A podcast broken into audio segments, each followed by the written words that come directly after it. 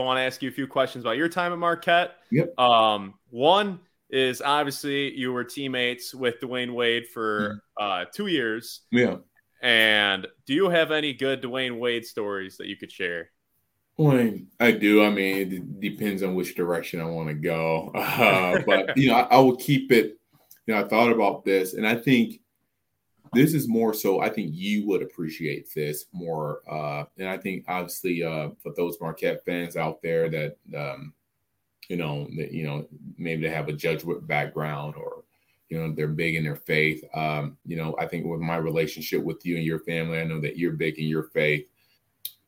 I don't think people know. I think they've heard stories about you know Crean, and you know they've seen interviews with with Dwyane over time, or you know they might have read an article back in the day. But I don't know if people actually know how hard Dwyane had it at Marquette, you know, and, and like and understand like what he really accomplished for a player that like going into college was told like you know he, he was trying to pass this this this standardized test um, you know, the, to be able to be eligible for college, mm-hmm. you know, all the way up until, um, you know, he hit, you know, he hit campus and then to be told at the last minute, well, no, you didn't make it, you know, and, and then have to sit out your freshman year and to practice to do everything with the guys. They, they, they do these three hour practices, the grind, they come in and to do all this.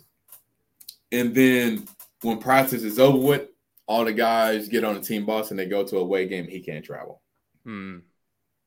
You know, like it's like people don't know how hard that is. Like you're doing the exact same thing, and then you got to go to study hall. You got to do all these things, all these requirements, and then watch, uh, you know, a team go 15 to 14, 14 to 15, or whatever, you know, record that they had to do that, you know, and then you know, to uh, him and his then wife, you know, then to have a child and to be a father, you know, to add that responsibility on to trying to maintain, uh, you know, your academic, your, your academics, and to be coached by Tom Crean.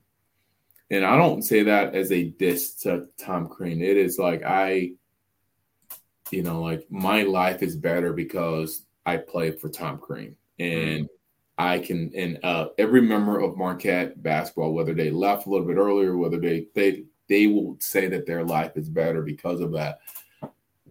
Tom Crean coached this dude so hard. He could have a great day of practice yesterday. I mean, like absolutely dominate. And mm-hmm. we will come back the next day. And I saw this week after week after week. He will come back the next day and if he didn't dominate, I didn't say if he played bad. If he did not dominate, Tom Crean would kick him out of practice. Mm. And it wasn't just like, hey, get out of practice. It was the sarcasm. It was the name calling. It was the it, mostly the sarcasm. And, and again, when you're if you ever play sports and you play for a coach that is, is sarcastic, you're not playing well, those are the worst. Yeah. You know, and, and Tom, but what Tom would say, and he would only say this to Dwyane. But again, and this is why I think like your faith, and then like he, he could have been saying it to other people indirectly, but he would say, To whom much is giving, to, to whom much is given, much is required. And he might have said that a thousand times to Dwyane when he did not dominate a practice it was the expectations and the standards for that. The, like Tom saying those words to him every single day, reminding it's like he was so invested in Dwyane and Dwyane's family and like what Dwyane could be. Like I don't know if anyone knew that he would be a Hall of Fame guard and a four-time NBA champ. And, and mm. I, I, watched the Olympic thing the other day. Like I totally forget like the impact he had on that Redeem team and like how well he played against Spain, uh, against Spain, I think. And but watching that and then thinking back to how hard he had it in college because he had all these responsibilities, and then you think that like to get away from these responsibilities, you're gonna like basketball is like your freedom, and it was like no, uh, uh like you're yeah. not coming here like it's not. It's like no, we are because you have all these responsibilities and because you have this God-given talent, I'm not going to be easy on you. And and, and, and again, you know, leaders every day, like you have a choice to make. Like um, you have a choice to make. You're like, okay, this guy's life is hard. I can be easy on this guy. Tom wasn't like that. Tom was not like not with anyone. Mm. But he was not, and, and Dwyane had his bags ready and packed and wanted to quit so many times. And one, he didn't. And two, like Tom will remind him, like, no, like I walked into your house. I told you like what we were going to do. Um, I know you have all this going on. I know it could be easier right, you know, like right now, but Matt, that dude had it so hard. Yeah. Um, and I don't know if that obviously that's not a fun story, but to watch what he has become because of that. Yeah. Uh, oh, that's crazy. Yeah, yeah, he was probably still been like, you know, made some money playing basketball because of, of that ability. But that dude, man, he had it harder than all of us. I had girlfriend issues. This dude had like real life issues. Yeah. And um and Tom did not give him a day off. Wow. Like he did not give him a day off. So and again, it's not more of a fun, but like to whom much is given, much is required. And you know, indirectly Tom was talking to all of us, but you know, when you when you think about, you know, Dwyane was big in his faith and it's big in his faith. And you in order to get through what he had to get through, you have to be you had to be like committed to your faith because you sure. can't I mean, it was it was bad. I mean, I mean, and, and, this was when you could coach guys hard and, and, call them names and things of that nature. And even though you don't mean the name calling, it was, you know, it was a different time. It was a different yeah. era. And and and I mean, to get kicked out of practice because you're not dominating it, you That's know, crazy. Yeah, you know, it's like think about putting one of your, you know, if you're running a business right now and your sales guy had a great week last week and this week they're just doing okay you know, like imagine sending that person home because they're not dominating the sales. Yeah. Like people don't do that. You know, you might say, hey, you know, you might tease them a little bit, or you know, most people will go, you know, he had a great week this week and he's not doing bad. He's not hurting us. Tom was like, no, dude, you're not dominating today. Like you're actually hurting yourself and you're hurting us. And um, because of that, um, you know, we're all, you know, we all are, we all have good lives. Oh No, I appreciate you sharing that. That's a hell of a story. Yeah. Um, yeah. Wow. Yeah. That, yeah, it is crazy. You know, I think and everything worked out pretty well. You know, you yeah. guys made the final four. Wade yeah. ended up being arguably the second best shooting guard or third third best shooting guard of all time. Third, yeah, third. Yeah, yeah, I would say third. I would yeah, say third. Um, so no, and then then it's also crazy to think about. You know, like Wade putting all the work, and you have Dwyane Wade sitting at the dorms by mm-hmm. himself mm-hmm. when you guys are playing games like that. That that's that's crazy to think about. Um, no, that's that is crazy. That is, but like to go through that, you know, it's. I mean, and then, and then Matt, like you, you, you, like you love sports. You know, you, you, you, just like all the other you know people that accomplish great stuff like you have like your story is unbelievable too. Like your story and it's just the beginning of it like your your story is fucking unbelievable. Excuse my language but like it's it's it is you know it is. And it's too like you know when you think things are you know at its worst or things of that nature like you know i'm looking at dwyane i mean i mean i can't imagine having a family in college yeah. like a wife to when you're going to be home. Like you're still here. Like I've been home all day with the baby and all these things. Like as a 40 year old parent, you know, who, you know, like I get those calls now, you know, like, and imagine, you know, like that and, and then the media and then the agents and then people trying to get them to leave college early to go to the NBA. Like it was like those, this, so many things went right for Dwyane. Like for him to be able to, for him to be able to make mature decisions the way that he did with his circumstances. It's you know we were talking about Justin Lewis earlier. It's like I don't know if you know, maybe Justin Lewis got a family somewhere else, like or whatever. Mm-hmm. Like yeah, I don't know, like yeah, know, but you know something tells me he he probably didn't have it as hard as Dwyane, you know, and yeah. um, you know like you know I don't you know he could have came back to college and get paid Dwyane didn't come back to college and get, yeah. get paid. You know, like it wasn't like, okay, come back. Here. It was like, we got $220 every two weeks. That's what we got you know and uh, yeah okay we had you know we you know our, our rent was you know you know our dorms covered for and things of that nature but it was Dwyane was his apartment, you know, they allowed him to move off of campus. Like his apartment was like around the corner from like what Dahmer like did all oh. his stuff, you know. And again, you know, it was gated up and things of that nature. But it wasn't like he was going home to this Taj Mahal of, yeah. of places that that you know, like I've I've been there. Um, you know, so again, it's not a that is a fun story, but like 20 years ago, we made a Final Four run and, and we, we we got you know uh, we're getting some love for it again, which is which is cool to see. But what it's what it's what's really cool is to revisit the memories, like the hard days, the really yeah. really hard days, and um, I mean Dwyane's story is as amazing today as it you know was then. So no, Todd, that is an awesome story you shared there. I, I really appreciate you uh, uh, diving deep into that because that's mm-hmm. awesome. I know a lot of Marquette fans will appreciate hearing that. Um, my next question about D- Dwyane Wade is: Was there a particular moment that you remember where it hit you like he's not wired like the rest of us? Like D Wade is built different. No, I can't say that. Um, well, yeah, no, I would say the the summer going into the Final Four year, um, the Bucks players will come by and play and uh, they had Desmond Mason on okay. their team. And people remember Desmond Mason as this high flying, you know, dunker, which he obviously was. But people don't remember how great of a scorer he was, you know, like for maybe a three, four year period. And so they came over to the old gym this time to play. We would sometimes go over to the Cousin Center, and uh, he came over.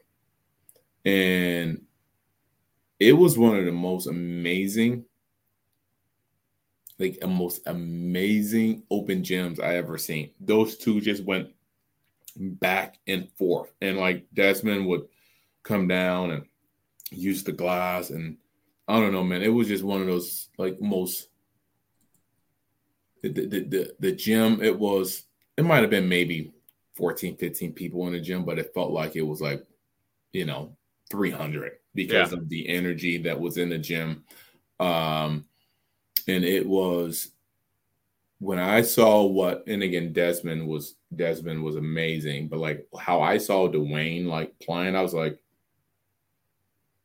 I don't know, man. It was just one of those moments where you knew he was special. Yeah. And then, uh, I mean, he had he had a number of moments like that, you know. And, and again, it was like we are playing down at Tulane University, and it was like no one in the gym, but they were really talented. You know, it was a conference game, and they had a guy named Watari Marsh, and again, Marquette fans, the older Marquette fans would know these guys, but Dwyane scored like 25 points in the second half, like on a road, and it was mm-hmm. kind of like you need dude, You know, like not only do you need dudes like that, but like to do some of that, but and I call him a dude like in the most respectful way. Like you need you need a dude, you know, like he just had moments like that where he could take his game so like before he did that in uh, the second half of the the Pittsburgh game in the Sweet 16, that wasn't the first time he like just went off in the second half like that, or the the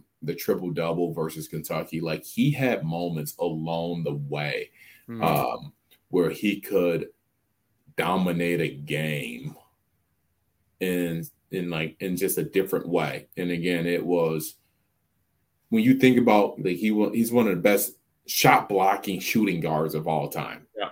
He's one of the best passing shooting guards of all time. Uh, obviously, he can play the passing lanes uh, like no other person. But like his domination was like, I mean, it was on, it was on this display like during the summers. You know, when the Bucks guys came and and uh, but the the Desmond Mason Open Gym was it was it was one day it was it was amazing like he he absolutely put on a show and i'm not saying that he the desmond like he dominated desmond like they both put on a show and they both was on a whole different levels but it was he was special Oh, that, that is a really cool story. Yeah. And then uh, my last question I have for you about your time at Marquette is mm-hmm. do you have any good Tom Crean stories? Hmm. Got some good ones. I, I, can go in a lot of directions with, with that one too. Um, I think people would appreciate this. Marquette fans will appreciate this. Uh, after my freshman year, it was um, the spring of 2002 and we just got done playing. It was Dwyane's first year eligible. He played, and we were playing, and we had a we had a really good team coming back. Obviously, we made the final four, but one of our key players transferred. Um, Odoc, a guy named Odartey Blankson. He was a uh, he was our starting three, and I had the opportunity when he left. If he doesn't leave, I don't play because we also had Novak coming in. Um, but he left, and it opened up some playing time for me. Um, but at this point he he wasn't playing. And this is where I think people will really appreciate Tom and like where Marquette is now. Our offices was on Wisconsin Avenue in a small administrative building, 1212. And a bunch of guys, like three guys, had to go to a play. Uh, Dwyane Odot and a guy named Ron Howard, who also transferred. Gosh, like he and he ended up being a really good player at Valparaiso, Indiana, uh, Valparaiso University. So we had you know, we had these three guys, like literally that, you know, these guys scored a thousand points, over a thousand points in their career. And and we were freshmen and they cut out the play early. And the teacher or whoever called the office and told Tom.